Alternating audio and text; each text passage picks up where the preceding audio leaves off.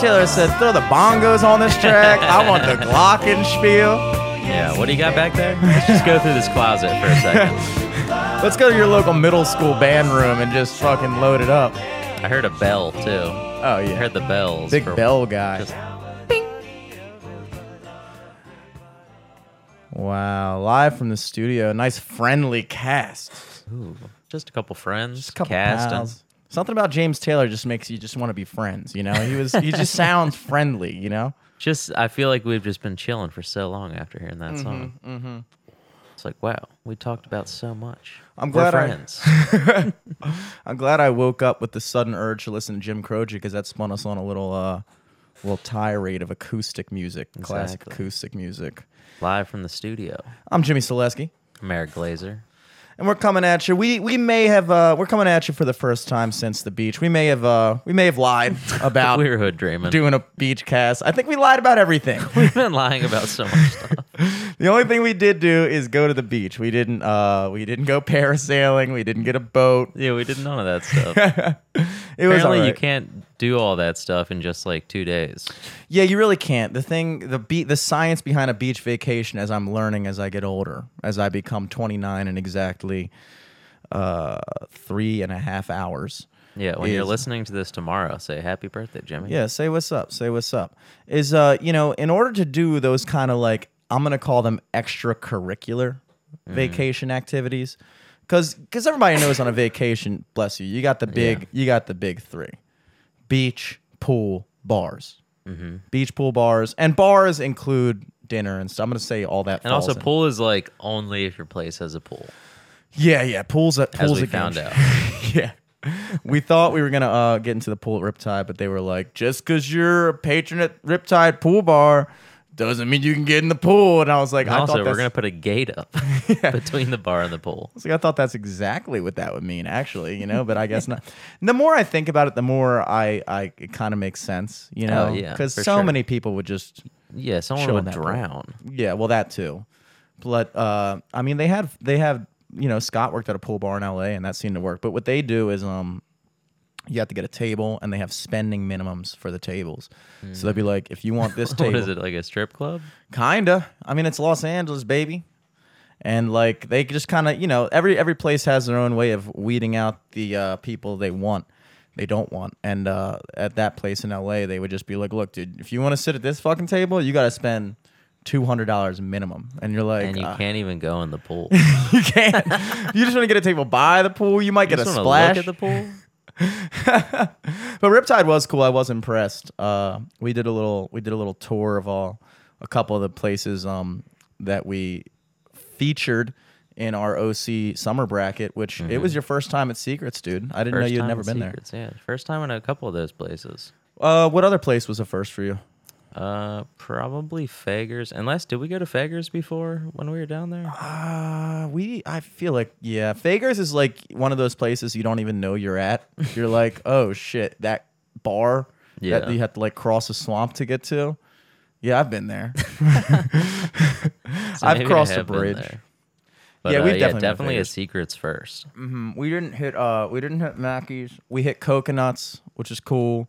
Fishtails, obviously, hit that place had up. check out the fucking plaques. Dude, shouts the fuck out to Fishtails, man. Uh, it is the words cannot describe how how just amped, amped I was. When I saw the bucket, I was like, cool, cool, cool. You know, the bucket's there in the kind of like local yokel part of the bar, and I was like, this is sweet, dude. But I, I saw the bracket, I was like, I my heart grew three sizes that Dude, day. they have it like style. right there. Yeah, dude. So right much. at the end of the bar. It's sick. I kind of felt bad because I feel like we got so jacked up that we forgot that there was a table that just got their food right next to the bracket that was like, "Hey, can we?"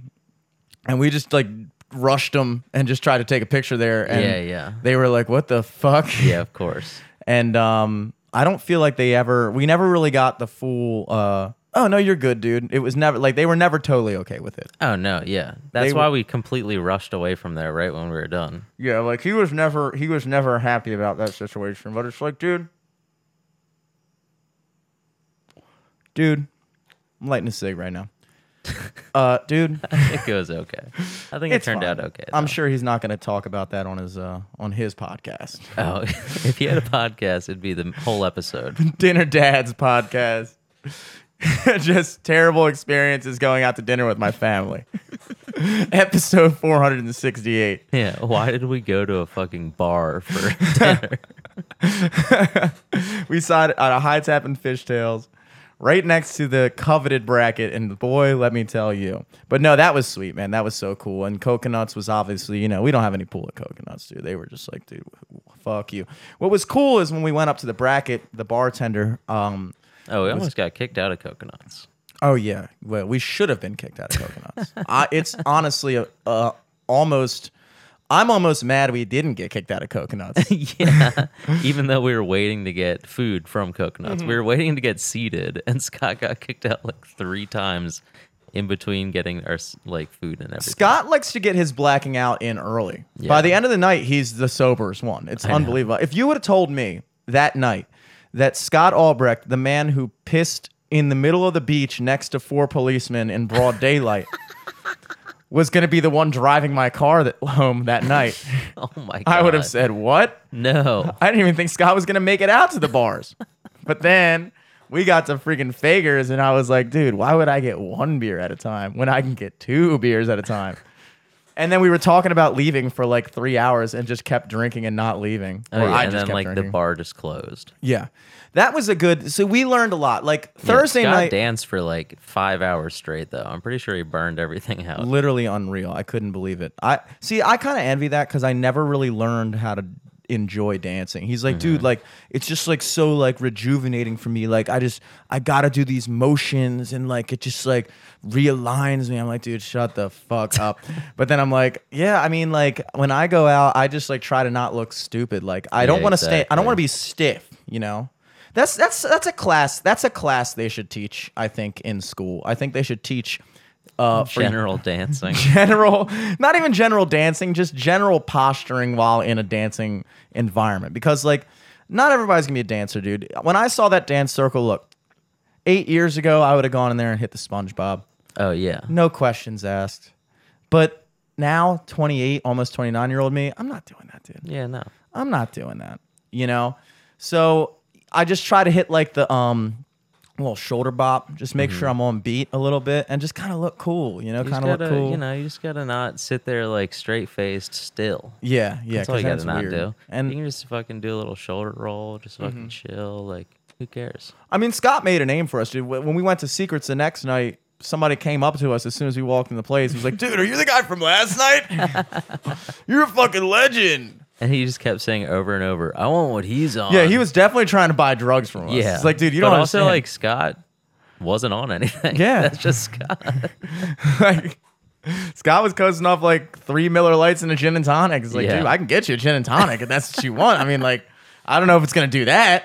you know, it doesn't do that for me. But like, yeah. Well, so Thursday night we went down there, and look, I'm not gonna say, not to you, but to the rest of the. I'm not gonna say I told you so. Hmm. But what did you and I discuss previously that week when we were making our general plans? My plan was, dude, Thursday night. Look, it's the first time we've all been in the same room together for a while. Like we haven't seen Mihai in like eight years, you Yeah. know, and like some people haven't seen other people in so many years, and it's like I felt like, dude, let's just get to the beach, get to the room. We got a nice balcony. We got a night. We got a whole bunch of booze to drink, and like let's just fucking make Thursday night a fucking you know we can get something to eat, but like let's just get let's just get fucked up and hang out at the place mm-hmm. Thursday night. Kind of like you know settle in a little bit. yeah, yeah. Mahedi had to go out, dude. He had to go out, dude. Next thing you know, Let me tell you how I came to the situation. So I like walked in, and all of you guys were already plastered, that's facts. and then instantly you guys were like, "All right, perfect, let's go out." that Now pick was it up, pick it up. that was not my idea, dude. my I like I at first everyone agreed with me, but like look, I was obviously the team mom leading up to the trip. Oh, yeah. Right? Like I got us there. Mm-hmm. But after that, it was like, you know what? Thursday, I'm gonna bow out, but Friday, I'm becoming team dad.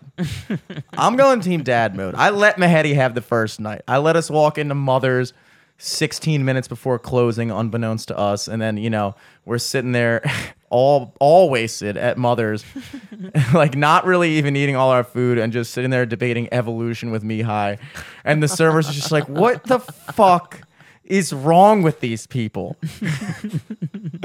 and then we walk to um Sky Bar, which look, I was just trying to help. Like I didn't know if Skybar was gonna be good or not. Oh Like, yeah. you know, like you got Maddie I had thought it was a good idea too, because it was also like close. Yeah, it's close. And then we went. Then Skybar was dead. Then we went to Dead Freddy's, and Dead Freddy's was, as is in the name, dead. Freddy's. I mean, they they fucking they knew how to name that shit. But uh, you know, it's also a Thursday, so I don't know what what would have been popping. You know, I wasn't trying to like drive anywhere; it was too much. So we went back to the place and just did what we originally should have been doing the whole time. We Exactly. we wasted so much time just like trying to find Got a place. nice to little go. workout in. Oh, dude, I we think walked down. Little did we know, we could have just went two more blocks past Dead Freddy's and been at Fager's. Yeah, yeah, but then again, it's like I think uh, Friday Fager's was the move because, Oh, yeah. dude, that night, like, dude, the day when you drive down, I did so much shit that day, even before I got in the car to go to the beach. Like, I had a lot of hood dreams myself. I was gonna get go to the car wash, you know, get it detailed, fucking vacuum it, Yeah, put my new air fresh. I was gonna put my new air freshener until I vacuumed. I did dust my car. Ooh. Um, and then Scott comes in and he's, he, he, you know, he was staying here and uh, he sees me here in the morning, like just kind of getting some stuff wrapped up. And he's like, dude, I, I think I might have a gig in New York on Saturday. So like, I don't even know if I'm going down. And I was like, dude, you, you obviously have to go down. Yeah. Like, do you know how stupid that would be? If we're we're leaving, it's Thursday morning right now. You might have a gig on Saturday in New York City, and you're saying because you might have a gig on Saturday, you might just not go. I was like, dude, just fuck, just go, and you can get a rental car in Ocean City. Yeah. you know, it's easy money. If you can get a rental car here, you can get a rental car there. You don't have a car, you know. So I convinced him to do that, but first we had to go to um, Joseph A. Banks. It's fastly becoming my least favorite store. I gotta say, I, something. If I would have known how difficult it was uh, to get a suit, and Yeah. and not it, not that it's difficult, how difficult they make it to get a suit. We showed up. I went there a month and a half ago. Now this is all before we even leave for Ocean City. I just want to get Yeah, this out of the way because it's a little much. We show up, and um, or I show up because Scott's still in LA at this point a month and a half ago, and I put an order for two suits. Now at that time, Marissa's dad was there. But not there. He was off at the time. Yeah. So I was like, so now I had to deal with his other dude, just Yeah, some yeah. other old dude, and he's like, kind of like, I, he's nice but unapproachable at the same time. Like, he doesn't know that I don't know what I'm doing. Like, dude, you gotta have at least have the wherewithal to yeah, be like, like, this is my first suit. dude. yeah, not everybody's buying fucking tailored suits every every other month. You know, like yeah. I I'm yeah, I'll be 29 in a bit, and I've never bought a tailored suit. I don't know how to do this. my grandmother has bought all my dress clothes since the time I was born. I don't think I've ever draw, bought any dress clothing whatsoever. Yeah. And also, you probably just get like hand me downs and shit. Oh, of course. Yeah. And so I go in there and I'm like, okay, I'm gonna place an order for my shit and Scott's shit. So I get two suits, I mean two jackets, two pants. They come back, I get my stuff tailored. Long story short, they ordered the wrong pants for Scott. First of all, it takes them forever to find it because Yeah. now, you know, Marissa's dad was moved to another location. Some other shit's going on. Nobody knows what's going on. Every time we go into the store, they can't find the suit. They have no idea where it is. They gotta like call the fucking they gotta call Joseph A. Bank himself to fucking locate our suit. And it's like, dude, you know, like I'm every time I walked into that store, it was an hour and a half episode. And by the end of it, I was like, dude, you know, they st- Scott still doesn't have his pants. And even once they get the pants, they sell to the alterations. It's Yeah, like, yeah. I was saying to Scott, I was like, dude, we've been doing this for like two and a half months. If they don't manage to get this shit done by the wedding day, we should sue. I mean, I don't know Or if you could get like a refund or some shit. I mean, there's got to be something. I mean, it, it was like it was ludicrous, and like, look, this is this is a thing um, that put as a customer you're in a weird position because as a customer you don't want to assume that the person doing their job is bad at their job. So I try not to overstep the boundaries of like trying to make sure they're doing shit right. Yeah. But whenever, not all the time, but I would say enough times when I give the person in charge of my shit leeway to do things his way, it gets fucked up. I remember specifically when I was leaving that store because I, I I went there and got my measurements done, and I texted Scott and I was like, dude. uh, You fucking measured yourself in your apartment with your own measuring tape. Like, I don't think that that's how we should go about this. You're getting back into town on the 10th. Just go in when you get back and get them done then. Yeah. So, so they took my measurements and I told them my friend will be here to do his measurements next week. I see them put both of our suits on the hanger to get shipped out. Yeah. Now, I didn't want to reiterate for the third fucking time that my friend is going to come back. So instead, what they do is they send both suits out to the tailor.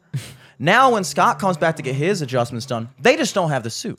I mm. wanted to say so bad before. I wanted to say again, hey, dude, you should take this suit off and keep this in the store. But I don't want to assume that that guy doesn't know that.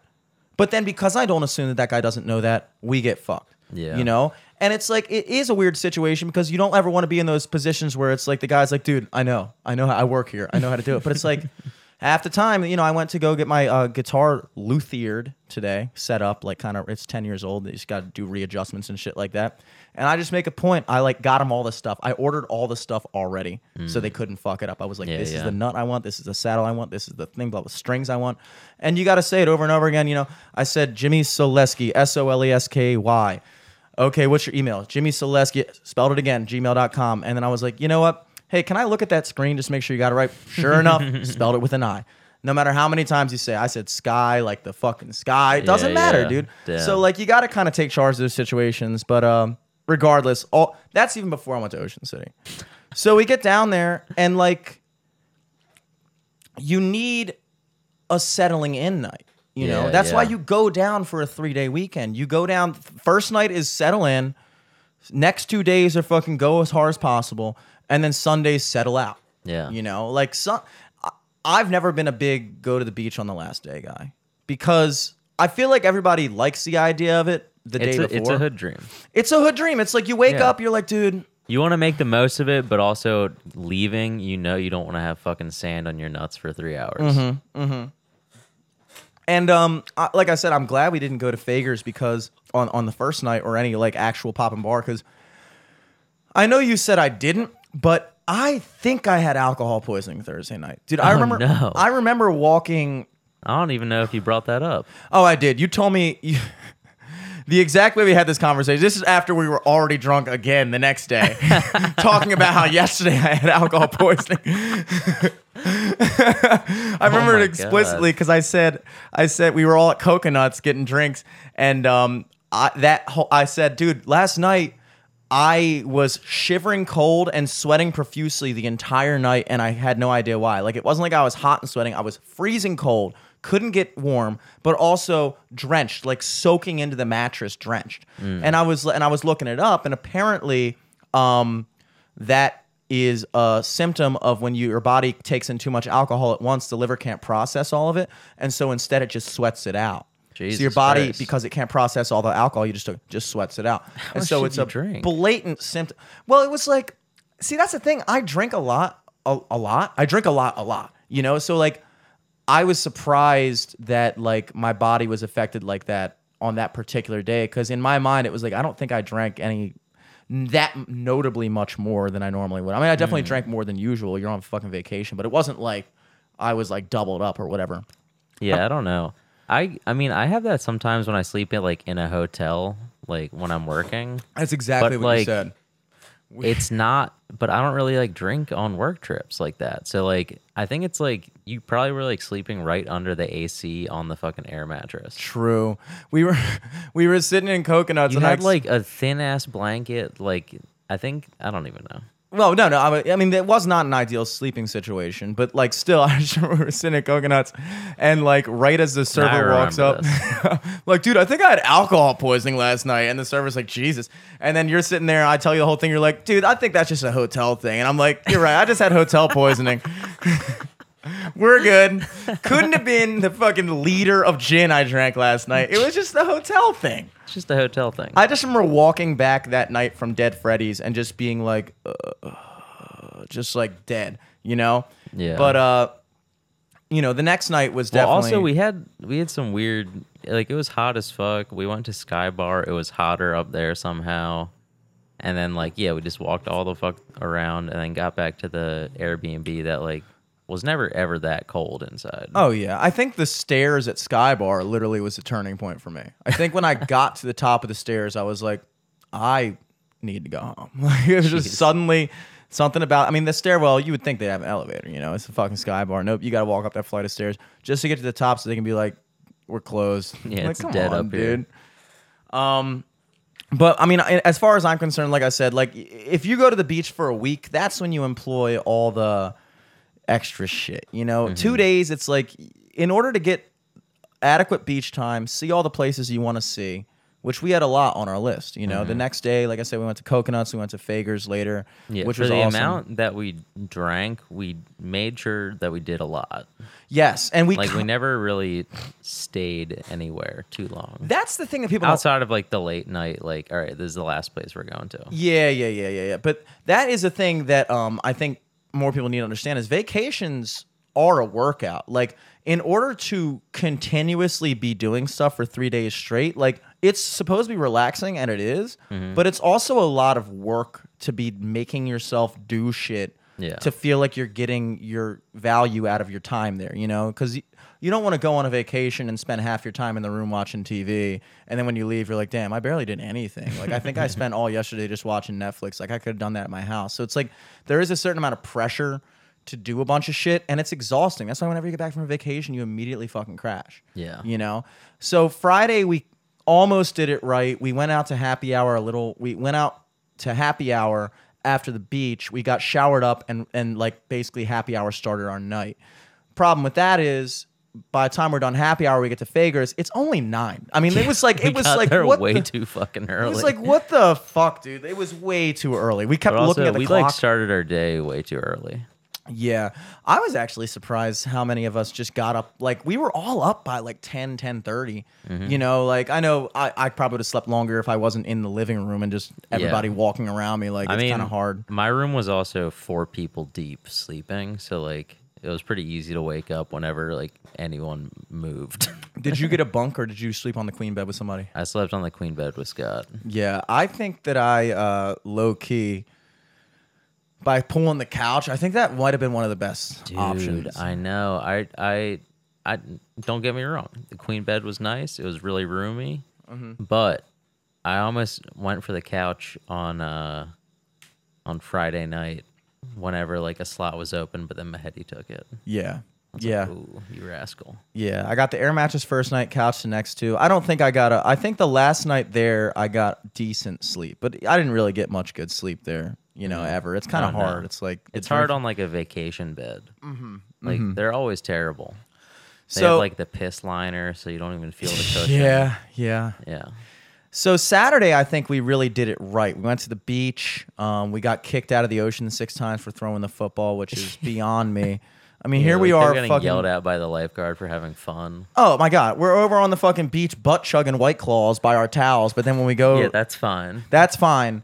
But if you toss a football in the ocean, that is a new rule. And that guy tried to act like that's always been a rule. I'm like, no, it's not, dude. What the fuck was I've that been, about? I've been here every year of my life since I was born, and not once has anyone ever told me to stop throwing a, a ball in the ocean. I don't even see the problem with that. Like, They there's no like rationality in my head for it to be like, oh yeah, no, that makes sense. they make rule. We talked about this a couple times ago, and we talked about it a lot on the vacation as well. But they make certain rules to give them an opportunity to enforce them selectively against people that they just don't like. Like if you see like a bunch of like annoying, obnoxious ass dudes like throwing the football around and like almost hitting other people on the beach and shit like that. You know, like we've fine, done. Yeah, that's fine. That's mm-hmm. fine. No, they said we could play on the beach. Yeah, I Could landed- run over people's towels and kick sand in people's faces, and Eight years ago, I landed face first into a woman's ass diving for a ball. And that was totally fine. And illegal. Ille- totally fine. And now I can't even toss toss the pigskin in the ocean? yeah. I mean, they sell the football. Ball Regardless. said Ocean City. I know. Not to be used in Ocean City. Unbelievable. But that I mean that was fun. Of course I lost my sunglasses again. I knew it. I made it. I I made it. lucked the fuck out. I didn't lose mine this time. I need to get. I don't want to get those like the string that goes behind your neck because I think that looks very daddish. Yeah. But I What'd do you get though. I do want to get um like they gotta sell these, and if not, I'm gonna invent them. Um, like a little small, as small as possible, little noodle that you can put on either side, like attach it, floaty noodles, so that when they come off, they just float. oh my god. You don't think that could be? An, you don't think that could be a thing? no, that could be a thing. I think that'd be sweet. You know what I mean? Like that could be cool. There's gotta they if they don't have those, that's my next thing. What's your next move? That's my next thing. After the band takes off, the podcast takes off. Uh, floaty sunglasses noodles is the next uh, life investment. But uh, unfortunately, didn't have those at the time, so we lost those. But uh, Saturday we did it right, dude. We went to the beach. We left a little bit early from the beach. Went to Riptide before getting showered, Yeah. as if to say, we are coming back still, and we are going to get regrouped, and then we're going to start our night at an appropriate nighttime starting time. You know, so we hit Riptide, cool band. I think what were they called? DTZ was their Instagram. DTZ something. Playing mostly original stuff, you know, white boy reggae, but cool. Like just like very sublime-ish. I like that kind of shit uh, in certain contexts, and that was certainly the context. Um, and then we went to Fishtails, obviously covered that whole thing, and then uh, Seacrets. That was the that was the pinnacle, dude. I mean, I was just well, in between that, we went. We all went home after. uh Did we leave straight from Fishtails to go back? yeah. We went we went from We went to get Ponzetti's. oh yes, we got five Ponzetti's pizzas. Mhm. crushed every last Crushed bit every last fucking piece. Got all showered up. Boom. Seacrets. boom. The night begins. Yep. Night begins. First thing, you know, earlier in the day, Scott says, Dude, I think Sarah's here. and I was like, What? No way. Tell her to come out to uh, Seacrets. And he was like, Oh, I just did. And I was like, Okay, cool. She said she's going. And I was like, Okay, weird. But not weird. Like, cool, you know? Weird. weird. Why's she going to Seacrets? That's our little like underground dive bar that we go to. Nobody else goes to Seacrets. How does she know about Seacrets? Locals only. So we go in there and like you know I'm just stoked because I know some of us like you hadn't seen it. I know a couple. Prob- I don't think Scott had really ever um, seen it in its totality before either. So I think when we walked into that nightclub section, he I remember he vis- audibly went, "Whoa, okay," like he was like you know like he realized like we weren't fucking around that night. Like it was like it was wild. yeah, Um, that shit was crazy. I saw Sarah as soon as I walked in. I mean, I thought I was gonna have to like mull around a little bit. I saw her, and I'm not gonna lie, I acted like I didn't see her because I wasn't with mm. anybody, you know. Damn. And Scott failed to mention that he was with all of us. He just said, "I'm going to Seacrets tonight," and he didn't mention like with like the entire fucking high school crew, you know. Yeah. And so I saw over there. I remember we were watching that other band on the beach side. And then Mehdi was like, "Oh, I wonder when Sarah's getting here." I was like, "Dude, I'm not gonna lie, I I, I saw her like ten minutes ago." and he was like, "What? Really? We gotta go over there." I was like, "Yeah, uh, yeah, man, let's go." and not because any other reason. It's just like it's weird when you. It's the first time you've seen somebody in so long, and like the last time you saw them was like a totally different dynamic. So it was like Yeah.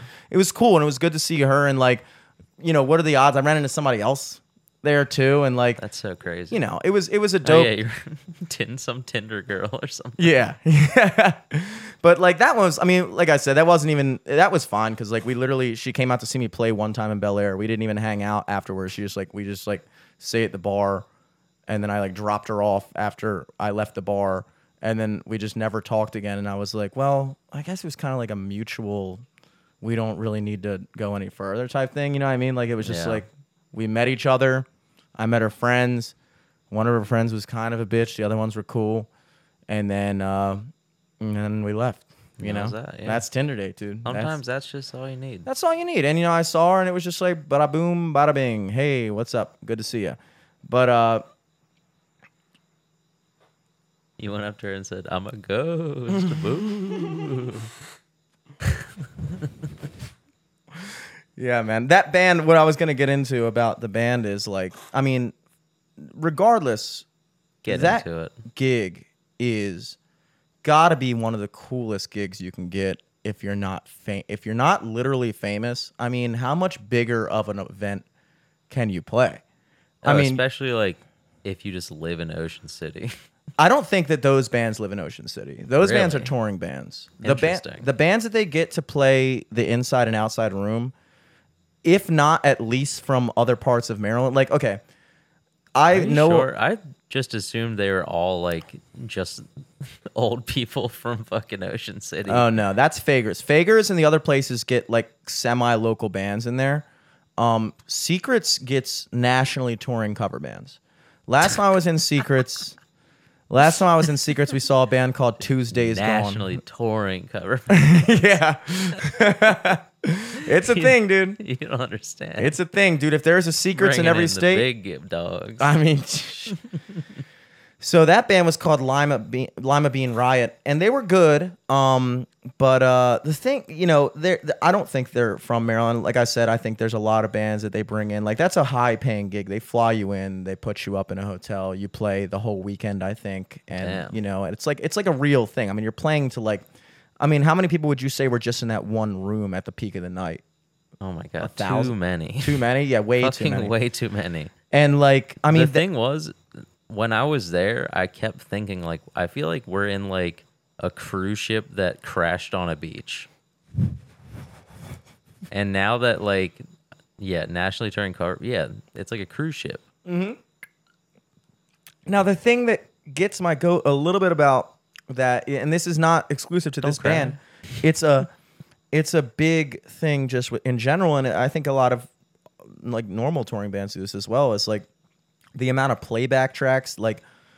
You know, I've on the last podcast was talking about how rap is kind of like in a lot of ways just doing karaoke to your own beat. Sometimes they don't even take the words out; they just rap along with it. But like when you go see a band and like it's a four piece band, now they have a they have a singer, uh, who does nothing but sing, which I don't even have to say it is a pet peeve of mine. It annoys me when the singer doesn't do anything but sing. It's like, oh, whoa, you know? Um, so they have one guitarist, one bassist, a drummer, and then a singer that do- only sings. So a four piece band with three instruments. Basically, me, John, and Joe because I play guitar and sing. So the same amount of instrumentation, the same amount of components to the mix Yeah. and yet they're playing, you know, with like all kinds of shit in the background, big fucking synth waves and and key, and other extra drums and shit like that. And it's like, it doesn't get my goat, but it kind of, it's like, damn, you guys couldn't just get a keyboardist. Yeah. You know how like when we went to the Riptide pool bar, it was a five piece band, and they all played an instrument. They're jammed in the corner of fucking Riptide. Yeah, and the guy's playing fucking organ, and the other guy's playing over the pool. Yeah. And it's like you don't even have two guitars, bro. Like the band at Fager's was killing it, you know? And like they had a singer that only sang too. I guess that's a Ocean City. I mean, that's that's standard these days. But uh yeah, it just kind of the, the the the concert itself I it, I don't really go to concerts that often. And um getting to the front first of all, nobody knows who this band is, but it's so crazy how people still have this. And they were good. They were good. I mean, I, I mean when I say this to, I, I think I was just that was more me observing out loud how like, oh wow, you can play a show like that and just like get playback tracks. I never even thought about getting playback tracks. That was not me casting shade at the band at all. I don't want it to come off that way. Seacrets, please book us. Um, but like it is crazy how like you know Scott and Dan managed to weasel their way up to the front, and Lucas. It is kind of easy if you know what to do. Yeah, but I made the unfortunate mistake of hitting Lucas Lees's weed pen uh, and getting mildly high for the first time in seven months, right before I ventured into a gigantic crowd and tried to like be, tried to passive aggressive my way up to the front to see a band I didn't even know, just so I could talk to Scott and Dan and be like, "Yo, what's up?" And then realize I spent 15 minutes making slow, slow progress with my heading up to the front. And as soon as I got there, I was like, dude, I just ran out of beer and now I have to piss. so now I have to go to the bathroom, get another beer, and it's gonna be another like 20 minutes before I get back up here. And so I just said, fuck it. And I just, I was like, Mahedi, I'll, I'll catch you somewhere else.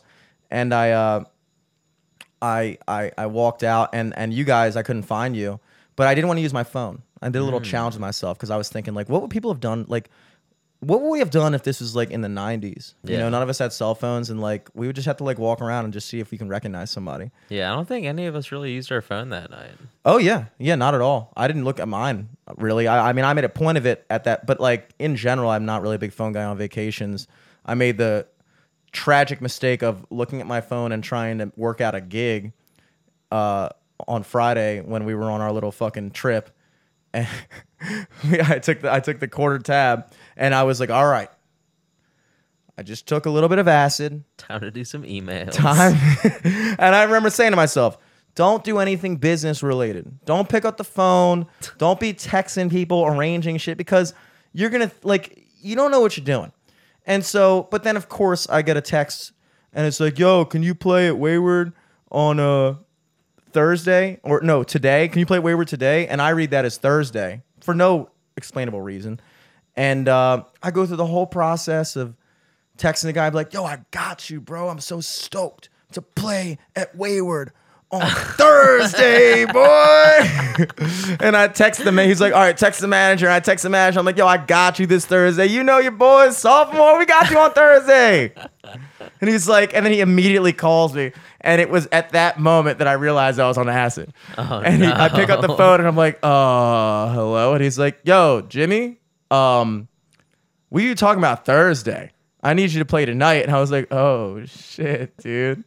I'm at the beach. And he's like, oh, uh, why'd you say you could do the gig? And I was like, dude, I thought I thought he said Thursday. And then he was like, oh yeah, the guy probably messed it up. And I was like, yeah, he that guy, that guy probably messed it up. That, it was that definitely that guy. I think It was that, guy might have been on acid. Should fire him. he already hacked his phone too to make it say today. he read he redacted that text, dude. I know for a fact. and so, you know, at the end of the call, I'm like, uh, I'm like, hey, uh, yeah, but you know, if you ever want anybody to play a wayward, hit me up. He's like, yeah, all, all right, dude. I just did. I just did. You blew it. You can't read, dude. I'm not gonna hit on somebody that can't read. so, uh, but that that situation actually works itself out too, because it turns out that 101 Banditos, I knew they were the same owner, but apparently they own Wayward as well. So the guy who books those two places came out to see me and John play at Banditos last night, loved us, and he actually just picked up the booking job for Wayward, probably because that guy just got fired from booking at Wayward. Hey. So we're like, dude, you got to get your shit together. He's like, no, you don't understand. This guy said he was going to play tonight. And then they're like, I don't want to hear it, dude. I've heard that's the oldest trick in the book. The old blame the band technique. Get out of here, dude. when sophomore playing. uh, so that that situation worked itself out too. Hopefully, we can get some purple patio shindigs going with that. Ooh, ooh. Yeah. But yeah, man, overall, uh I don't, you know, the older I get, the more trips I go on where I don't really necessarily like I, I feel like a weekend is long enough in most cases. And usually when I go home, I'm happy to be home. I'm ready to go home. It's like I Yeah. s I I came, I saw, I conquered, I'm back. I looking back, looking back three days ago, um, I was so depressed when I got back home. And I was like, I guess it was this kind of combination of like realizing that like that really was, and hopefully it's not a once in a lifetime kind of trip, mm-hmm. but it really was a once in a lifetime type of trip where like how often and like how many friend groups even can manage to stay close enough over that many years to coordinate something like that and and then not only coordinate it and make it happen but make it fun you know it's Yeah. like because a lot of people drift apart and it's like you, oh dude i haven't seen bill in six years and like he's kind of a square now and like we don't really connect on anything and like No, it's funny too. Like before we went down, you're like, "Oh yeah, no, the best part about a guys trip, we'll break off, we'll do our own thing, we'll all just chill, like you know, we'll do our own thing." Get down there, all three days, we're rolling eight deep everywhere we go. Yeah, that was a miscalculation on my part. I didn't realize how fucking tight we were gonna be, dude. I thought we Yeah, were dude. such friends, dude. we wanted everything. Who knew? Who knew? Who knew we're all friends? And then, you know, other than that, you know, uh, shouts out to Pizza Mambo's, dude. The only place in Ocean City that was ready to serve us food at three in the morning, and two blocks away. two blocks away. I mean, The literally fuck was across the that? street. Yeah. Thank God we didn't let Scott run that whole call. That would have been a disaster. dude. Oh I mean, my he God. that was painful. I literally, I was like, I'm not even hungry anymore. I lost. Uh, he finally got on call with the person. They're like, "All right, what do you want to order?" Because it he wasn't getting through. Mm-hmm. Like he kept, it was the same thing with Ponzetti's earlier. Yeah. Where I called it like 31 times before they picked up because they Yeah. were so busy. But Scott was calling for like 10 minutes straight. He finally got through the, like, all right, Pizza Mambo's, what can I do? And he's like, yeah, I want to order pickup. Um, let me look at the menu. Yeah, it's like, dude, what? And then he's like, uh, and then he's trying to describe the place. And he's like, uh, sand, like the beach, trap, and they have no idea what we're talking about. Probably because they can't comprehend. Because we originally wanted delivery, they probably couldn't comprehend that we were ordering delivery from across the street. I know. I'm like, do you know where you are? You're talking about this sand trap, the one that I'm looking at right now, dude. I see you on the phone right now. I'm literally looking. You can hang up, just yell your order here right now, dude. And then he finally gets a chance to order. He's like, "Can we get a a pizza?" like, dude, there's eight dudes, bro. You want one pizza? Can we get a pizza? And I was like, dude, give me the fucking phone. This is ridiculous. And it worked out. I mean, you could tell that that was like the Stokos of Ocean City. Like Oh, you walked, and it was like Yeah, yeah. they're just they're they're with the shits. Like they're, they're, they're the late night kings. they were about it. And you thought I thought Pizza Tugos was the was the late night boys down there, but Pizza Tugos was It might have been too far away. MIA. Dude, there's a Pizza Tugos like every three blocks. I feel like Hmm. they're like, but they they were they didn't show up to the plate that past weekend. But Pizza Mambo's stepped it up, dude. Dude, got those onion rings in me. That was perfect. Oh yeah, that was a good call. Onion rings. I only got two, and sometimes that's two's all I need. Two's you all you It's need, yeah. You get a couple onion rings. I opened that thing and I was like, I'm gonna crush these, and then I had, like three, and I was like, I'm close to my limit. there's like, there's definitely a max of onion rings any person can eat. Mm. Now, since we were talking about Ponzetti's, I think it's important to note that I love Ponzetti's. We we as a people love Ponzetti's, but you gotta you gotta if you're that good of a business, you can't have people calling 31 times to try to get through. That's a little excessive. I don't think I've called anyone 31 times. in Just my have life. like a on hold line. literally. I mean, how hard is that? I don't know. It can't be that hard. You know, it's just like I think that that is a is a thing that a lot of growing not a growing business. I mean, they've been a business for like seven, eight hundred years. Like you look on their wall, they're like, "This is Ponzetti and fucking 1493, one year after Columbus landed, first pizza in America." Like they have fucking Ponzetti literally rock. yeah, like little cave paintings on their wall from the original staff. and like so like they almost you almost can't even give them the benefit of like the oh they're a business that just popped off real quick and like can't eh, having the growing pains Yeah, of like two locations. yeah like for us like oh they have another one There's one in Salisbury, I think. oh that's awesome Yeah. Now that's awesome but yeah I think We gotta uh, go to Salisbury.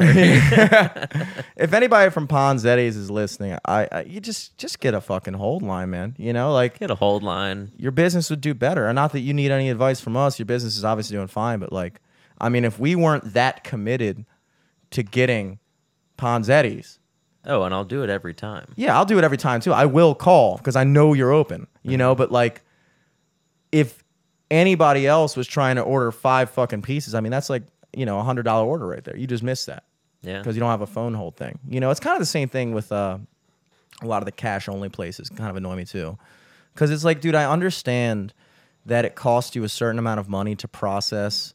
Um, Like a credit charge or whatever. yeah, But yeah, it's like, come on. You have enough traffic for yeah, it to like make sense. fractured prune when I went there a couple years ago couldn't take credit card, and I was like, dude, you guys are like a famous business. Yeah. You're like a, you know, at least an East Coast chain by now. Oh yeah, and by the way, fractured prune was good. Had that shit on the way back. Yeah, dude, you got six donuts to go. That mm-hmm. was nuts. I was just having a hankering for donuts that mm-hmm. week. That week. But yeah, man, that was that was all around a fun trip. And, and like I said, I mean, there's not many times when you come back and and you know you get that wave of depression. But I, I think what is truly beautiful and um, that I find especially unique about our friend group, and I know there's other friend groups out there like this, but it's I think it's rare. Is Tearing up. I know, man. Dude, it's just rare, bro. It's hard to find. but you have a lot of friends as you progress through life that like ultimately wind up being friends of either convenience or circumstance. So like I was close with a lot of different people throughout my 10 year working at restaurants and stuff, like you know, you're working at Cheesecake Factory and like you have your little crew at Cheesecake Factory, and like Yeah. you guys are going out every night. You're hanging out. That's you're, like the adult version of like school friends, though. yeah, exactly. Yeah. So then once, you know, somebody leaves, they go to a different job or you go to a different job and it's like it just kind of fizzles out. And then the next thing you know, you haven't talked to them in three years. And you're like, holy shit, dude, where are you at now? And it's like whatever, you run into them somewhere and it's just like cool to see him. But like even then, it's not really like a we should hang out thing. It's just like, oh, good to see you type thing. It's like mm-hmm. you realize that like your friendship was entirely predicated upon the fact that you had the same job. And so you guys were cool enough in those exact circumstances to be like, yo, I like hanging out with you. You know, we're both paid to be here, same hours on the, on a fucking Wednesday, and like you're a cool guy to talk to. But like, it's interesting that with our friend group, it's like the dynamics and like how immediately when even though we haven't been in the same room for for years, almost a decade, some of us, and like immediately everyone just falls back into like who they are, and it, it- I think that's especially interesting because we have so many of our own like little offshoot circles. Like you and I are obviously very close. I still talk to Scott regularly. I talk to Lucas fairly regularly, and I talk to Mahedi fairly regularly.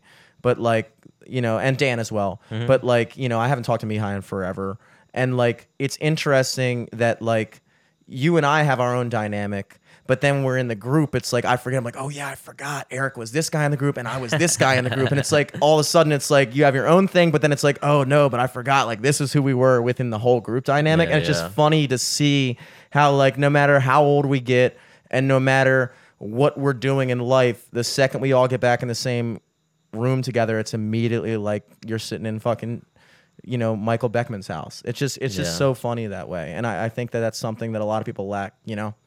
No, yeah, it was great. It's always like uh I like those moments whenever like you like reconnect with someone you haven't seen in a while. It's like, oh yeah, th- we're instantly clicking again. Yeah, yeah. Like that's like yeah, that describes probably everyone who was down there this weekend.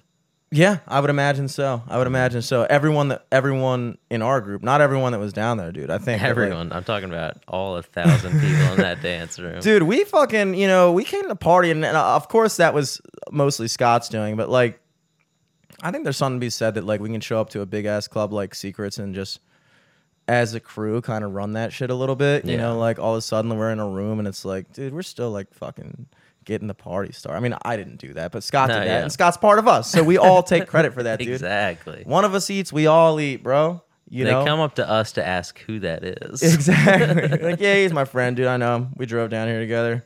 He was dancing the whole way. Yeah, we hired him to start parties all weekend with us. professional party Flew worm. in from LA.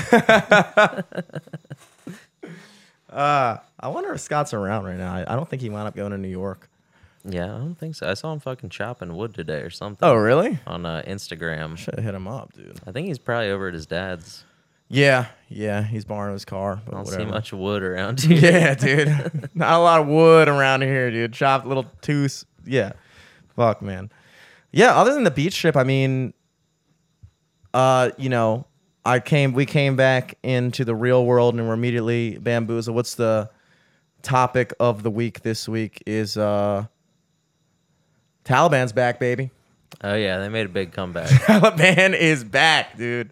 Now that is uh now that's something. don't call it a comeback, bro. They like I thought they were I thought the Taliban became Al Qaeda and then Al Qaeda became ISIS and like we've gone through like three different names. It was kind of freaky Yeah, I don't know. when all of a sudden they were like, "Yo, the I think they're Taliban all again? three different things or four different things. Yeah, I think so, but I think I mean, as ISIS still I mean, if I were ISIS, I'd be pissed cuz they were hot for a while. And now like Taliban's coming back. It's kind of like 2000s nostalgia in a way. It's like, damn. You know, like you forgot. Y'all must have forgot about Taliban. We were the original terrorist group that we Yeah. were all scared of, you know? No, it's crazy. Taliban was hot when Soldier Boy was hot originally. Soldier Boy made a huge comeback this year, and then all of a sudden the Taliban's back. Taliban's back, baby. Soldier Boy. What's next? Yeah, man. That that whole uh, I don't know anything about beyond the fact that the Taliban's back. I just know that apparently it is a uh, quite the situation over there. But I, it's weird. It's like I don't know what else.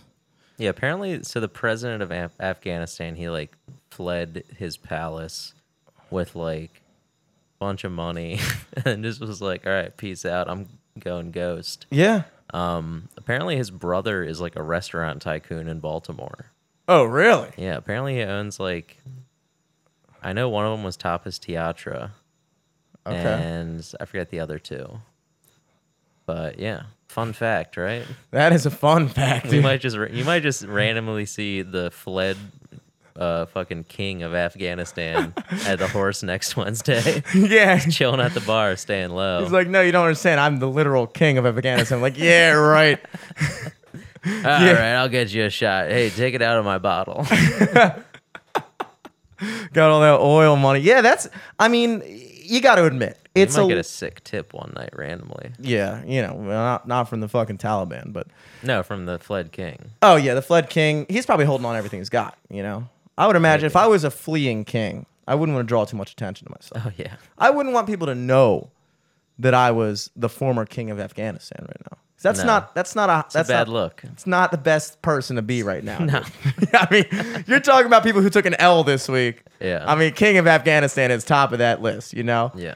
Um, it's just it is you know. I think a lot of people forgot we were in Afghanistan, including myself. It's like one of those things. Like I remember being a kid and thinking like, you know, obviously because that was like what's weird is like it's almost it is a blast from the past because that was the like furthest back that I can remember, like 9-11, and we went to Afghanistan. Like that was a Yeah. thing. And then when you're a kid, you're like, yo, I think we're at war with Afghanistan. And then other like know-it-all kids would be like, we're not at war with Afghanistan, dude. Like blah blah blah. And I'm like, oh yeah, I guess not, because that wouldn't make sense. Like you know, that's like a weird matchup. Like Yeah. Afghanistan versus, you know, maybe in volleyball that would be a good match, but I don't know about in the Olympics, yeah, maybe. all out war. I don't know if that's exactly a Monday night football game there, but uh, you know, it's just weird that like, oh, we were there and we've been there for 20 years, and then literally in a matter of days, it's like, why were we even there in the first place? I mean, everything we did over there, and that's, you know, I think that's something that a lot of people have a hard time understanding um, when it comes to different cultures is that we obviously went over there not to spread democracy. I don't understand like I mean I understand why people would think that, but it's very difficult for me to believe that like why did we pick Afghanistan? There's so many places in the world that could use uh, overthrow of their current regime and like a revamping of culture to make it more inclusive of women and gays or whatever else oppressed groups are there. So like you know, we went to Afghanistan originally for I guess to get Osama bin Laden, right? That was the whole purpose. Yeah, You I think so. Well, and then also like the, like the, quote unquote like uh, weapons of mass destruction. That was Iraq. We went to Iraq for weapons of mass destruction because we. but it was kind of the same shit. Yeah, it was all part of the same was all campaign. part of the same you know, shit. like if it was Call of Duty, first mission would have been Afghanistan, next level would have been in Iraq. Iraq, you know, yeah.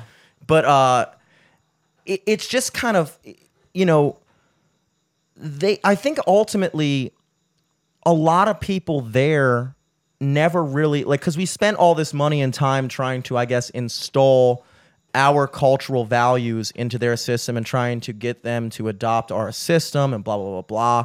And then what you realize is like, We're trying an- to get a better deal on oil. yeah, exactly. Yeah. We're trying to get a better deal on oil, and like we like, want to put our guy in there so he'll give us a better deal. Yeah. And it's like, look, you know, I I am not a supporter of what they call interventionism, which is going into other countries and doing shit like Yeah, that. going somewhere else and telling them how they should do shit. Yeah. Just rude.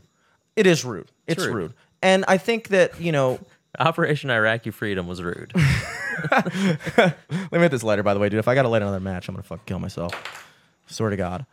Um, but they don't fuck with our values, and I think we have to accept that. yeah. Like they don't want that shit. A lot of them don't want it. And like, look, the Afghani army could have certainly fought off the Taliban. They just didn't really want to. You know what I mean? Like, I wonder how many. Like, I think. Look, I'm just totally speaking out of my ass right now, but like, what other explanation could you offer for the fact that we've been there building up their infrastructure, building up their military, building up their governmental system, supporting their government, supporting their military, providing them with weapons, providing them with all this shit, Apache helicopters, fucking drones, and all this shit that the Afghan that the Taliban doesn't have. And then the second we pull out, the Taliban just walks up, is like, "What's up, bitches? We're back," and the military just goes, "Fuck it, take it." It's like, what other possible explanation could you offer other than like, they didn't really care? Yeah. I mean, they they really must have been like, oh, like I'm sure there was a lot. Of course, there was a ton of Afghani citizens that were happy for us to be there, but like the other thing about interventionism is like, it wasn't like at the point that we were there most recently. I think they said the most recent casualty or the most recent death, better yet, casualty. I don't know when the most recent cat because that includes injur- injuries as well. The most recent death in Afghanistan was February 2020. So it's been over a year since a troop has died, a soldier has died, a U.S. soldier that is, has hmm. died in Afghanistan. So to call that a war is not really, I guess, of a, a accurate representation of what was going on over there. We were occupying them. We were occupying them for access to their oil, and I think in a lot of ways the citizenry may have been benefiting from that. And so I don't necessarily know if like yeah, would I support going in there uh immediately. Would I if if today we came up with the idea of going in there, uh, I would not support it. But the fact that we've already been there for 20 years, it's like to just pull out at that point, it almost like you watch the same thing happen in Syria, you watch the same thing happen in Libya, like you overthrow a fucking government, and then what happens? They just install a worse fucking thing. Like another worse thing comes and takes it over. Yeah. And now, like, of course, China and Russia are probably looking at it like, oh shit, like now we're gonna have to access these oil fields. China doesn't give a fuck. China's gonna China's looking at that being like, oh, thank God, America's gone. we're coming in there tomorrow. China was sitting there next to Afghanistan like a dude in your girlfriend's DMs, waiting Yeah. for the day you break up. China slid in those DMs and was like, you up? you up? Did he hurt you? Did he hurt? Like, you know, that's what they're fucking doing, dude. And it's, I mean, look, I can't get too much further into it beyond that because honestly, I don't fucking know what's going on. All I know is that, uh, again, one of the few times uh, we get like one a year, I would say. We get one thing a year where everyone's pretty much in agreement, like, "Ah, that's fucked up, you know? And I think this was that one. So we can all rejoice in that, that pretty much everyone is uh, looking at that situation and being like, damn, It's fucked up. damn. Those fucking people hanging onto the planes and shit. I was like, wow, they really didn't like Afghanistan, you know? Yeah. But they got, they got, and that's the other thing about, you know, if you look through their history, uh, they've never been like conquered. You know, they, they, there's something about the ter- terrain and the mindset of those people um, that like the Russians tried to do it. Other people have tried to do it. The Ottomans, I guess, tried. I don't fucking know, but like they've never fully been conquered, and like so it is. It's just kind of. I mean, they're they're very strong culture, strong people, and so when you mesh that with the fact that they just rolled over for the Taliban, something else is going on there, dude. Something else is going on, and apparently the Taliban's been saying like, well, we're gonna try to be we're gonna try to be a little inclusive and stuff. And you're sitting there like, yo, Taliban, you, you're the fucking really, dude. Really, We're what is inclusive for you? Tal- Chill. chill. Taliban's fuck boys now, dude. They're cool. Taliban Like, coming at, back like Germany right before WW2. Like, we're chilling. we're ch- hey guys, come on. It was 20 years ago, We're just dude. gonna overthrow the palace real quick, nice and smooth. Nothing's gonna happen. We have women actually leading our uh, our live killings now. Have- crazy, right? Well, that's inclusive. Apparently, they're memeing now, dude. Taliban's They're memeing. memeing? They're Jesus memeing. Christ. Joe sent me a Taliban meme. what the fuck? It was like a it was like a Wojak and Chad meme, you know, where it's like the crying gray guy and like the cool guy looking back, mm-hmm. and the crying gray guy is like, "You're anti-Semitic, blah blah blah blah, and homophobic and blah blah blah, and you're literally destroy you're t- destroying culture and blah blah blah blah." And then the Chad guy is just a Taliban guy, and he's looking back and he's just like, "Yes." And then behind him, there's like three uh, women, like the women that you always see in those ones, like the blonde chick, Yeah, and yeah. they're all in burqas, and they're like, "We made you dinner, Habibi," and Oh it's like God. they're fucking like, and then apparently, like, dude, the thing that we forget is a lot of those dudes over there, they're just like they're mostly younger, like early twenties guys that get Oh, involved in yeah. that kind of shit. Like they might mean, know how to meme. Same age as like people that we send into the army. We cannot allow ourselves to lose the meme war with the Taliban because that's the next frontier. Yeah. And I don't want them hitting us with the the West can't meme, dude. No, all That- we have to do is ratio them, dude. I we just have to ratio the Taliban. The thing is, is like, There's more of us than them. what if they're funnier though? We'll ratio them, dude? No matter what. I don't know, dude. I think that a lot of people are going to be surprised that, that the Taliban is tweeting heat. You know, they're still on Twitter apparently. Did you know How that? they have a Twitter account? How how are they allowed to have a Twitter account? That's been a, a subject of hot 'Cause debate. also, didn't like ISIS have a Twitter account?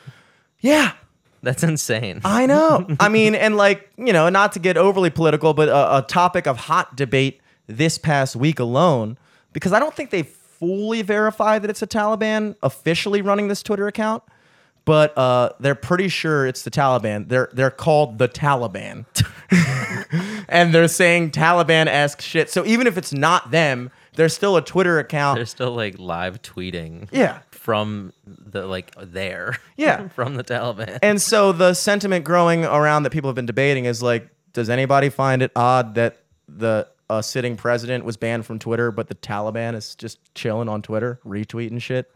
It's like it's kind of it's kind of crazy. Now, yeah, me, I mean, Trump was going off though. He but was did he, was Trump causing 9/11 though, bro? I mean, that's a hard comparison because also like, yeah, I don't know. It's a tough case to make. It's a tough case to make. It's it's you Trump know, was worse than the Taliban man. on a Twitter. straw man argument, buddy.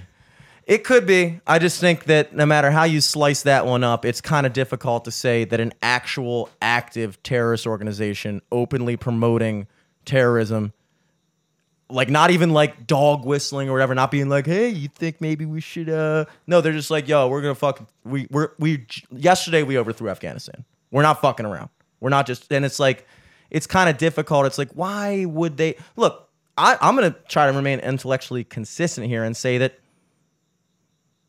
I guess it wouldn't be the worst thing. Look, this is a tough this is a tough stance to take, I'll admit.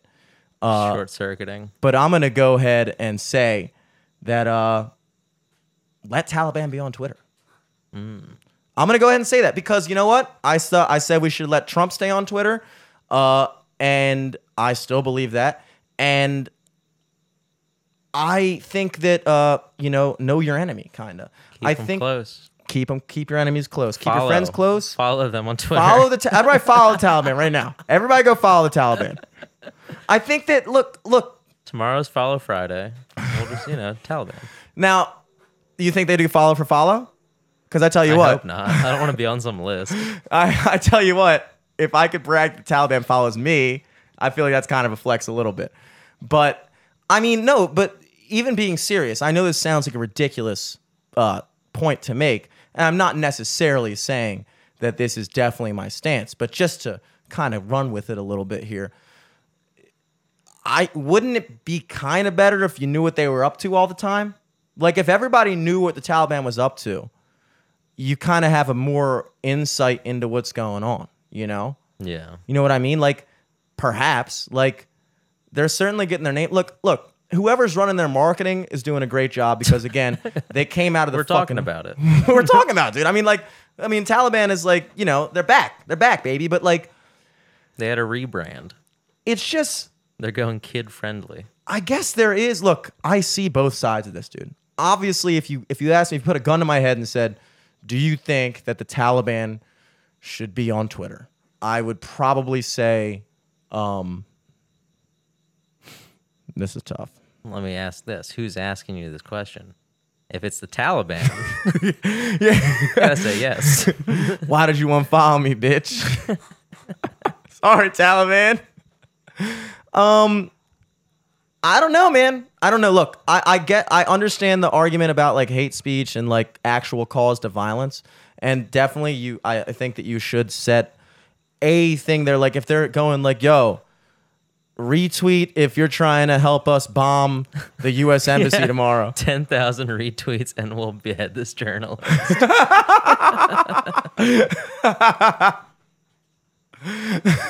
but like I can kind of see what what okay.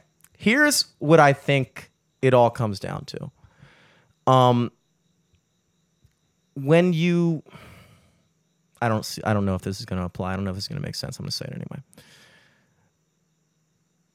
By when people get censored, and you've seen this all the time. This is why a lot of right wing guys will actually like make their website or whatever like censored or banned or something like that because there's a certain weight that is carried when you can say that like the establishment doesn't want you to hear this. They don't want you to know this, you know? And so a lot of people that think conspiratorially or just generally just kind of want to go and question things or going, "Well, wait, why the fuck wh- who, who's tell who's to get to tell me that I can't listen to this person or whatever?" And so like in a lot of ways, I think that when you go out of your way to censor people, it almost kind of strengthens their resolve a little bit because it gives them like a uh, Yeah, it's like getting kicked out of the village. You're fucking creating a villain. Exactly.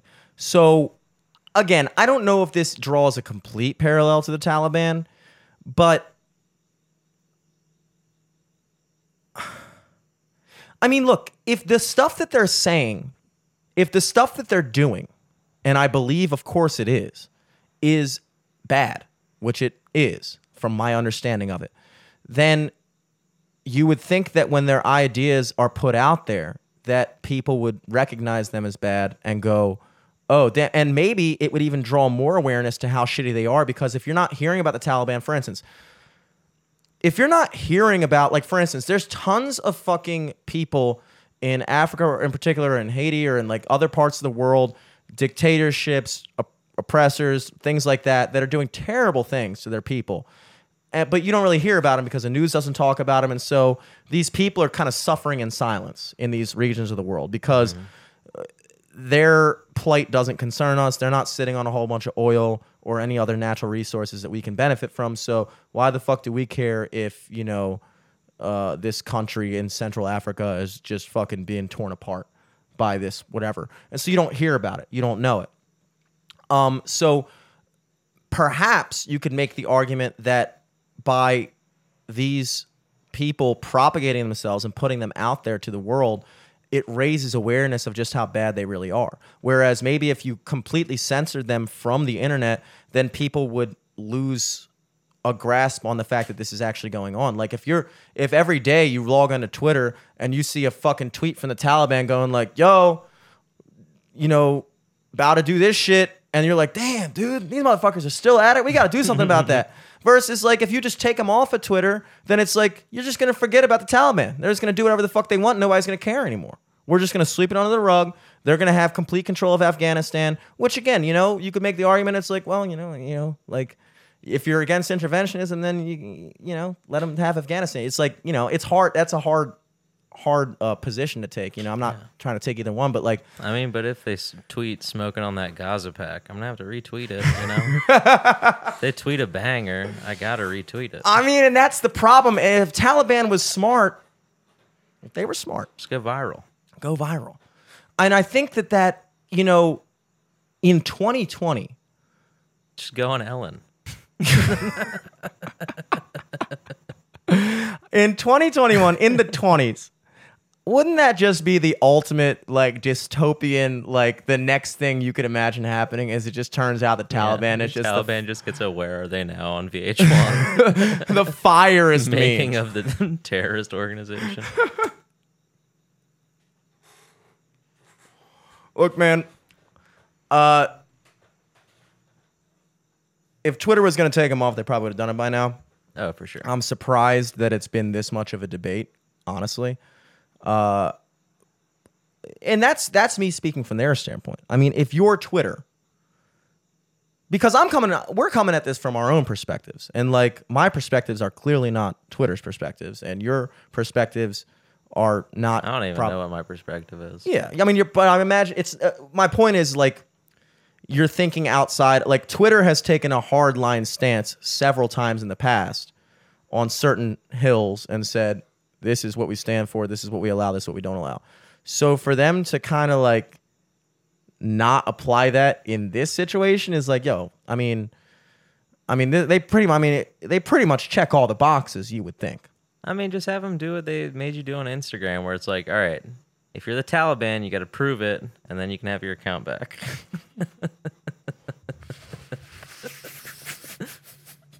They got to do like what I did and like send a picture yeah, with they gotta send their driver's license. they got to send a proof of. if you're really the Taliban, I want you to send a picture of a U.S. prisoner Show holding up. bank records. Oh wow. Oh wow. Yeah, that's something the fuck else, dude. yeah, that happened. That did happen, and that's been taking up the news cycle. I mean, anything else been going on that you're aware of? Anybody get canceled this week? Anything happen? Uh, mm, mm, mm, mm, not really. I uh, but I uh, you know I stayed down an extra couple days at the beach. oh yeah, how was that? Uh, that was fun. It was I was definitely on that like post beach like depression though. Even though I was still at the beach, but it was just like, all right, now I got to be with my parents, kind of like hung over for two days, and uh, sleeping on an even worse bed somehow than the bed I shared with Scott. No, we forgot to totally mention the fact that we just randomly ran into your parents at Ponzetti's. the Yeah, yeah, before. that was crazy. We're Crazy, but the five pizzas, like eight drinks deep, fucking on quarter tab acid. like, oh, my parents, great, oh, perfect. perfect. Oh, the pizza's not ready. Oh, great, my parents are here. Let's talk. It is. It is always weird when you run into people when you're not expecting to run into them. Like even, I mean, even if I I run, mean, I love seeing my parents. But Oh, of yeah, it's just like it's so funny. Yeah, like you're just like, oh, all the way. I mean, even though I knew my parents were down there, it's like I'm in Ocean City. I shouldn't see anyone I know. yeah. Mm-hmm. But you guys, you know, like I said, you guys are moths to a flame when it comes to Ponzetti. I know. So, you know, if I was trying to attract a glazer, if I was setting a glazer trap, I would put a Yeah. slice of Ponzetti's in a fucking cage with a stick on it. You might even just need the box. You don't even need a slice. yeah. Just a, a closed box, and there might be a pizza. in yeah, I'd there. probably eat the Willing pizza on to the risk way it. to set the trap, dude. You gotta drive all the way back. This is delicious. Yeah, I'm not gonna lie, man. I kind of felt bad for you that you had to like, cause like you had to like switch gears, but like switch gears while still there. Yeah, yeah. You know what I mean? Yeah, it was like it definitely uh it was a harsh come down. And then finally like when I got back on Monday night, I was like, all right, vacation finally over. So you got back the next night. It was almost like you know how like the third Lord of the Rings movie like ended like five times, Yes. and by the end of it, you're like, all right, just fucking finish. That's how my vacation was. So did you guys do anything of note? Like, did you like, did you hit the beach that day? Or yeah, anything? I went to the beach. Uh, Sunday or Monday or both? I think I went. No, I came back Monday. So I got down there on Sunday. I went to the beach for a little bit. Um, then we got crabs that night. Nice. That was Where at? great. Uh, we just got crab bag and then brought it back to the Crab bag's good. apartment Crab or bag. like vacation place. Mm-hmm. Um, and then the next day did the same thing. Beach. I tried to sleep in, but I just like, dude, I fucked up my shoulder so bad on that bed. Like, it was to the Really? point on Tuesday where like I would lift my shoulder up and it would hurt, or like I'd lift my arm up and my shoulder would hurt. It felt so fucking weird. Like I slept on it so weird. Damn. Um, I thought real quick, I the way the cord was sitting in front of your shirt, I thought your shirt said "porn from pain." porn from pain. It says "born from pain" for context, but Yeah. I was like, "What the fuck are you wearing?" Wearing a sicko, freaky you shirt, fucking dude. sicko, bro. Sicko, bro. anyway, sorry to interrupt. No, you're good. Uh, you know, nothing too exciting, nothing crazy. We just, uh, you know, did the beach, did the crabs one night, and then uh, on Monday went to the beach, and then we went to Grove Market, which is like, I don't know if it has like a James Beard Award or s- it has some sort of like award. It's like a really good restaurant, kind of like in the middle of nowhere, Bishopsville, like Where is farmland, like Ocean City. So, like on the eastern shore, or is like, it like if you're going out 60 and then like uh you kind of like take a right after you pass the bay and you mean like, fifty go or sixty? 60 Sixty. What is sixty? uh or is it 90 90. 90 is the one where you come in on 65th Street. Yeah, yeah. I yeah, called it yeah. 62 because it comes on a 65th. Yeah, Street, yeah, yeah. So 90, you take 90 out, and you just before you get to 50, like before it like goes back onto the Mm-hmm. yeah you regular like road, turn right into like the fucking farmlands of ocean city Grove Market. and it's a uh It's like a five star restaurant, or is it just like a really like dope something. restaurant? it's like a really dope restaurant i forget what kind of awards it's got but it has some accolades the James Beard. That Yeah. sounds that sounds accredited. but basically it's like this old like smokehouse restaurant and like it's like you know only like ten tables. It's like in a house. Um, but I got a really good fucking duck. It was like half of a duck. Yes. Cooked twice, and then with some like orange soy kind of gingery Refried sauce on it. It was really. What did you get for fucking the side? Uh, it was like some like fresh like cucumber salad pickle thing. Okay. And then mashed potatoes, and they had like a breadstick for Dude, everyone. I'm so fucking glad you said mashed potatoes. I love mashed potatoes. you can't go wrong with that bitch. yeah, the duck was fucking so good though. That's sweet. I guess that is kind of cool because like when you're out with your parents, it's like you know, usually they're gonna fucking Oh yeah, it's their treat. they're treating you. So it's like we're you know our credit cards are all smoking Oh the yeah, weekend. I was treating myself all weekend. Like, dude, I I mean that I mean that's that's and another to thing. cool off on some parental treats. That was nice. Yeah, your credit card's like, oh my god, thank God. I haven't even looked at it yet. I don't even know how much I. Spent. I don't plan on it. I, I mean, like, you know, if there's one thing. I don't think I went too crazy though. I probably spent at max, maybe like 300, 350. I don't know. Yeah, I mean, That's yeah, not yeah, sure. I mean, it's like That was like how much I paid for the room. I was honestly surprised. Like whenever we go out to a restaurant, after the check was divided up by eight, it was like, oh, I got to Venmo you twelve bucks. It was Yeah. like, what? was crazy. How is this not more expensive? Well, Like, because also we would get fucking Mihai's EMS discount Oh, or whatever yeah. the fuck his ambulance discount. oh yes, yes, yes. But that was like ten percent, dude. That probably I think it took was off like like twenty percent. The point is is like the fact that we weren't even getting out of the tens most times we went out was Oh, yeah. was unbelievable to me. But I uh don't think I ever spent over a hundred at a bar. I think the most I charged that weekend was at fucking Ponzetti's for those pizzas. oh yeah, yeah, yeah. Um I, I definitely on one round I think I dropped triple digits on that round of six shots and six Millers. Oh but my like god! Yeah, that would do it though. Look, you gotta do The it. I mean, you it's gotta do like- it. Yeah, yeah, yeah. you know, I was talking about this with somebody the other day and the thing Yeah, about I think like three crushes at Fager's was, was like fifty bucks. Oh yeah, that'll get you. something weird. The crushes will get you. You Or really gotta got way with, more than that, to be honest. Stick with the the big three: Bud Light, Coors Light, Miller Lite, and your tab. You know, if you're if you're sticking with those, if you're at a super fucking pricey bar, your tab's still gonna be high, but it's gonna be no matter where you go, that's gonna be your best bet. It's just getting beers. The second you start buying shots. Your check just doubles. Yeah. I mean, like the second the idea of getting a bomb or a shot crosses your mind, just give up all hopes of not spending a ton of money because that's just that's just what happens. And like the thing about shots for me is like It's not even about the liquor. It's like just about the experience. and it's it's yeah exactly it's about kind of this reconvening and like a reset you know it's Yeah, like yeah. everybody gets kind of back together and it's like yo cheers and like it kind of like that's why i liked um and Shots at bars are like sodas at a movie theater. It's like way too expensive, but it's like I gotta get one. you got to get a soda if everyone's getting one, I'm getting one. yeah exactly and like that's what i was talking about with um matt because matt was talking about maybe doing a power hour episode on his podcast which is um you do a shot of beer every minute um, fun game. I've, uh, I've, Mm-hmm. you know, that's normally a thing that people would do in high school or college. I did it for the first time last year with Dan and Marissa and people. Were you there that day? The Ravens game after brunch? Uh, maybe I don't know. we went to brunch in the morning, and then I think we went back to Dan and Marissa's house. I think you might have dipped though. I don't think so. Anyway, we'd already been drinking all day, and we started doing power hour. And, I, and the thing was, is like, in context, in concept, in theory, it doesn't feel like it would be that hard to do a shot of beer every minute. So you do a shot of beer every minute for an hour, and that's a power hour. And like you know, they have like playlists that on 60 ounces of beer, basically. uh, ninety shots an ounce and a half. Ooh. It winds up, you know, a beer is twelve ounces. So there, if a shot is one and a half a ounces, then that means there's eight Edward shots. 40 hands in an hour. Yeah, eight shots in a beer. So what's sixty divided by eight? That is let's see, nine, eight. Eight times eight is forty-eight. Mm-hmm. Nine times eight is fifty-six. Nine and a half beers. You're basically drinking nine and a half beers. Is that right? No, that's wrong. I fucked that up. I definitely fucked that up. Eight times eight is sixty-four. eight times eight is sixty-four. Nine times eight is seventy-two. I mean, think about it this way. So, It's seven and a half beers. It's seven and a half beers okay. in an hour, which will get you buzzing.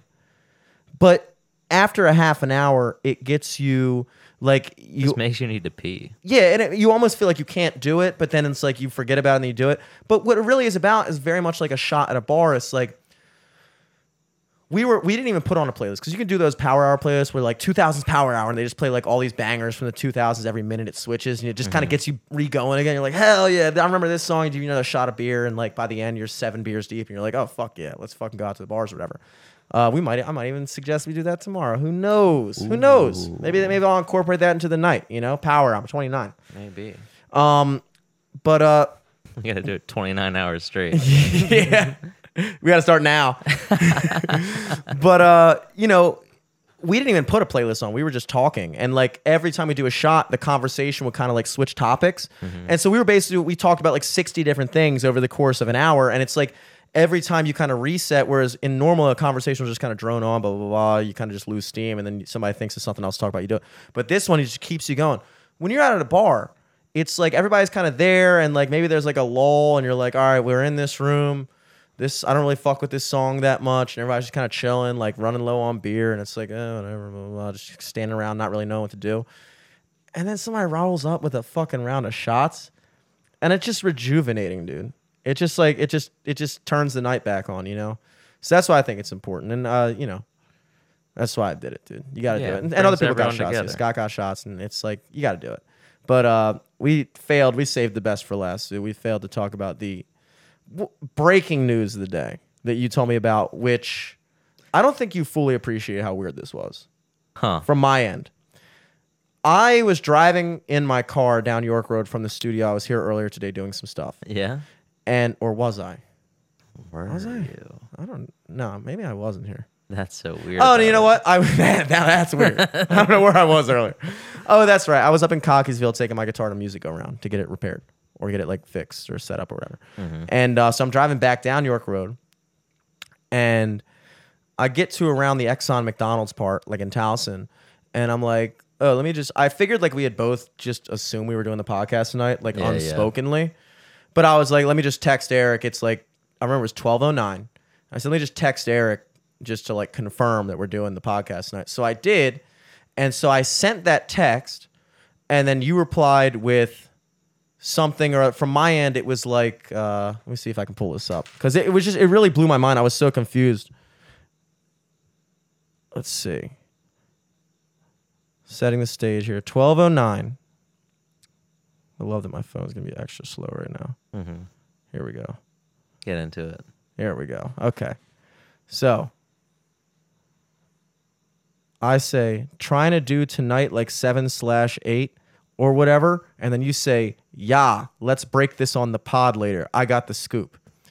I was like, break what on the pod? We're doing the podcast. Breaking news. We're Breaking doing the podcast. And so I was confused and I was like, what is he talking about? And then, so I started texting you uh, uh, another text. And then that's when I realized right above it, 15 seconds earlier, you had texted me breaking news. Traffic jam Jimmy doesn't even eat the food. This just in. He's a bitch. Joey heard this from the source. So I was A, bewildered at the mere fact that after not having texted each other in four days, at the exact minute, Yeah, we decided to text text each other. Yeah. That kind of stuff in life, there are certain times when it's like, that We had a coincidence. boys trip weekend, dude. We're synced up. Really, though, really. It's like, it's just It's like girls with their periods. Yeah, we're synced up, dude. Like, like I said, we talked about that before in the past. Like how my brother and I will just say the same thing out of nowhere at the same time because we live together. That stuff's real. Yeah. Like that stuff is real. That's not a coincidence. If you factor in how many minutes there are in a day and how many, it's not like we text each other all day every day. Like No. I, you know, like we text each other maybe like the day of the podcast and maybe other times randomly throughout the week, randomly sometimes. So like you factor in that we text each other about two times a week. Yeah, There's yeah.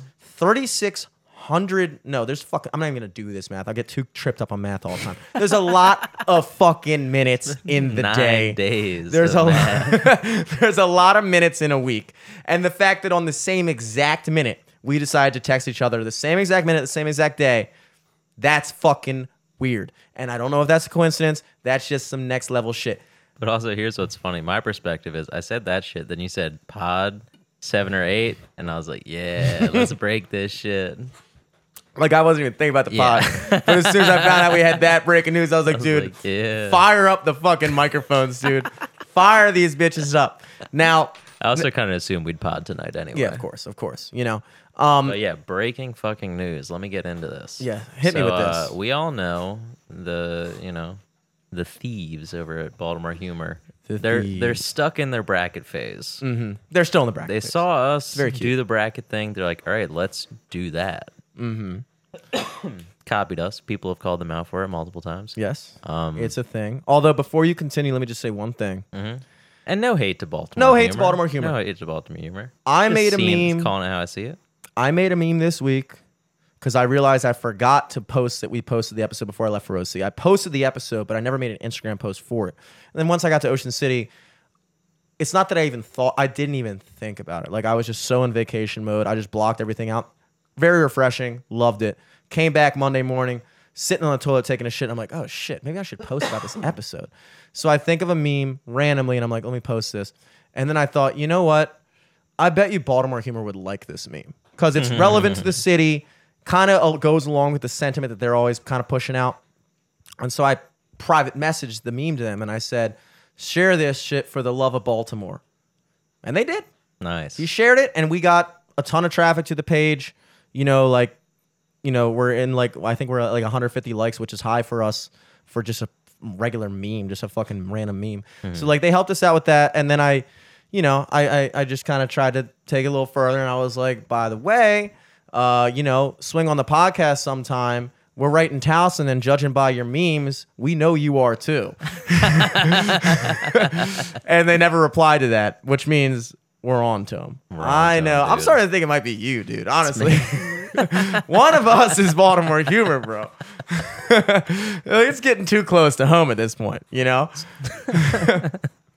So, uh, so yeah, I was just talking to Joe today because he's, uh, you know, he's been going out, treating himself, going out to dinner Mm-hmm. uh, most nights. Uh, his wife and kid are out in Cali right now visiting family. Mm-hmm. Um, so he's just been cruising around town. He went to Idbar, um, and There you go. he was there and he was like asking them about the contest because uh, you know Baltimore Humor uh, on their like maybe eighth bracket they did best buffalo wing in Baltimore or something Yeah. and uh, Ibar lost in like the second or so round. Yeah, So ridiculous. Joey was asking him like, "Hey, like, what happened with that? Like, I saw you lose that competition." So uh, the owner told him like, "Yeah, um, the guy didn't even get buffalo wings. He got honey barbecue wings, Hmm. and he judged it off that." And then another night, Joey went to Kislings. And I think they might have won that competition potentially. I forget I think it was either them or Nacho Mamas. maybe Nacho Mamas. Yeah. But Kislings was like up there, and it's always like in the talks of like the best wing in Baltimore. Yeah, yeah. Joey said he was a little disappointed. Okay. Um, but then he asked them like, "Hey, like, I saw you guys make it up there in that wing competition. Um, what was that like?" Apparently, traffic jam Jimmy over there, uh, didn't even eat the wings at Kislings. Didn't even get wings. Didn't period? even get wings. Period. He just went up to a table eating wings and said, "Hey, how do you rate them?" What? See, I could give him the pass on not getting buffalo wings, but getting a different type of wing at Ibar because I think technically, He's too old for buffalo sauce. And also if you're playing semantics here, the competition was best wings in Baltimore, not best buffalo wings. So Okay, okay, okay. it's fair if you get a flavor of wings. Now, granted, it's kind of Buffalo's the best for the competition. It's though, yeah, it's a, I'd it's the say. great It's equalizer. the base flavor. because flavor. everyone has buffalo wings. Not everyone's gonna have sweet Thai chili, even though I do think that they are the best flavor of wings. Mm-hmm. But like, if you're trying to judge a competition of best wings in Baltimore, then it would make sense to yeah, you pick can't a flavor. judge a wing versus a chicken tender. yeah, the standard flavor. You know what I mean? Mm-hmm. So like, uh, I'll give him a pass on that, even though that's not how I would have played it. But you didn't even get the wings at Kisling, though, bro. Didn't You just get the asked the table. yeah. Now, what is the point of Traffic Jam Jimmy in this competition? I don't fucking know. What does he do? I think he's just the affiliation to the news that they have, like, right? Isn't that it? I I'm guess so. sure. I think because like uh, the competition is based off of just Instagram poll votes. Yeah. So like, I think. does Traffic Jam is he like a super delegate where like his vote counts for like fifty votes or like hundred votes and that gets tacked on? Like, what is Wait, no, I don't think it's an? Instagram poll. I think it is. Or if it is, I don't think it counts. Because I think the thing is, like, he goes out and tries the best food and rates it by what it eats. And he's not even out there eating the right stuff or even eating it at all. Now, I Where are the referees? pride myself on f- studying Baltimore humor full time. and I'm going to say that it is an Instagram it's definitely an Instagram poll. And I believe in the past they've been called out in their comment threads like, "Yo, like shouldn't we be allowed to vote on this? Like why is this one guy decide?" And then they even replied like, "No, it's it's a public vote. Like he just tastes the wings." So Traffic Jam mm. Jimmy's as far as I know, and I could be wrong, but I, I'm like 99% sure this is the case.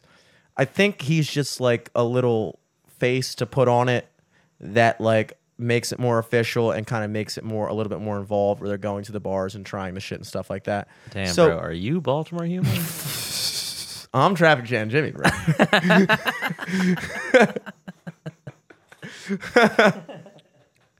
but like, so that's you know I'll say that's trash for sure. Um, That's garbage. That's garbage. Garbage. But uh, you know, are we surprised? Are we After we, surprised? we know what they do over there at Baltimore humor. We know what you guys do. We know what you fucking We know why you don't want to come on the podcast, dude. Because you're already on it, Eric. That's what the real Baltimore humor would say. Cast dispersion. That's exactly what the real Baltimore humor would say, dude.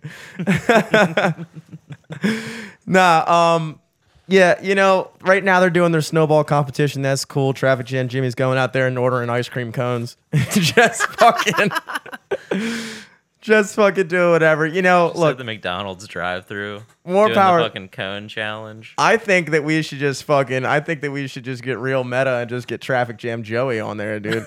just and just start having him go to and ordering all the wrong shit. and then they would have. I mean, you, you couldn't avoid us at that point. They'd be like, "All right, we were supposed to co- be copying you, and now." This is going a little far. You're taking this arrangement way more than it should have been, but like, yeah, I mean, How that's are we going to copy this now? So, um, I mean, that's breaking news, dude. I mean, is anybody surprised? Probably not. Does anybody care? Who knows? I mean, look, it would be I didn't sweet. know I was dealing with a fucking Baltimore humor simp over here, dude. Yeah, I'm a simp, dude. I'm simping for Baltimore humor, dude. No, no. Look, you know what?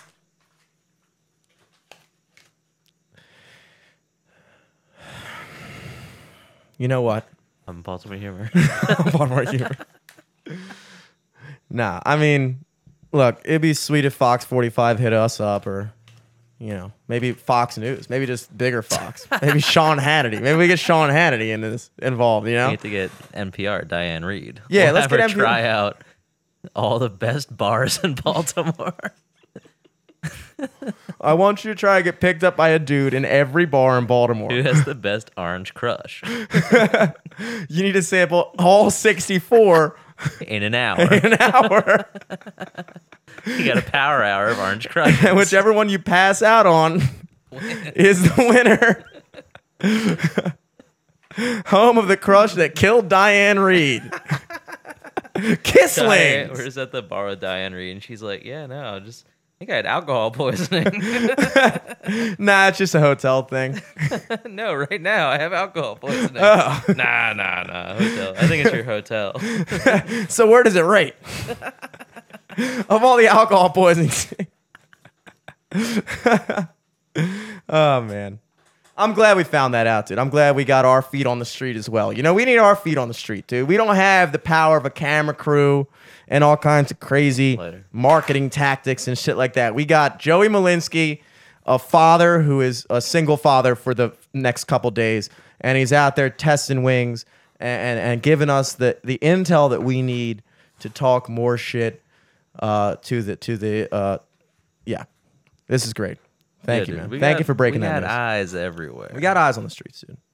We got eyes in the sky. yeah. You got the news on your side. We got the people. We got the people, bro. And you know the people and the news, bro. Who wins every time, dude? The news. The people. We are the the news. the news wins. We're They always win. We are the people's podcast. Don't forget it. Um, yeah, man. Other than that, dude. On that note, now that we've blown this case out of the water, anything else you want to plug this week, dude? You got Baltimore Comedy Festival right around yeah, the corner, Baltimore dude. Comedy Festival right around the corner. First weekend in September, so I believe it's like September third or fourth, all the way to the seventh, something around those. It's like the Thursday to Monday. Cool. Check it out on a fucking calendar if you don't believe me.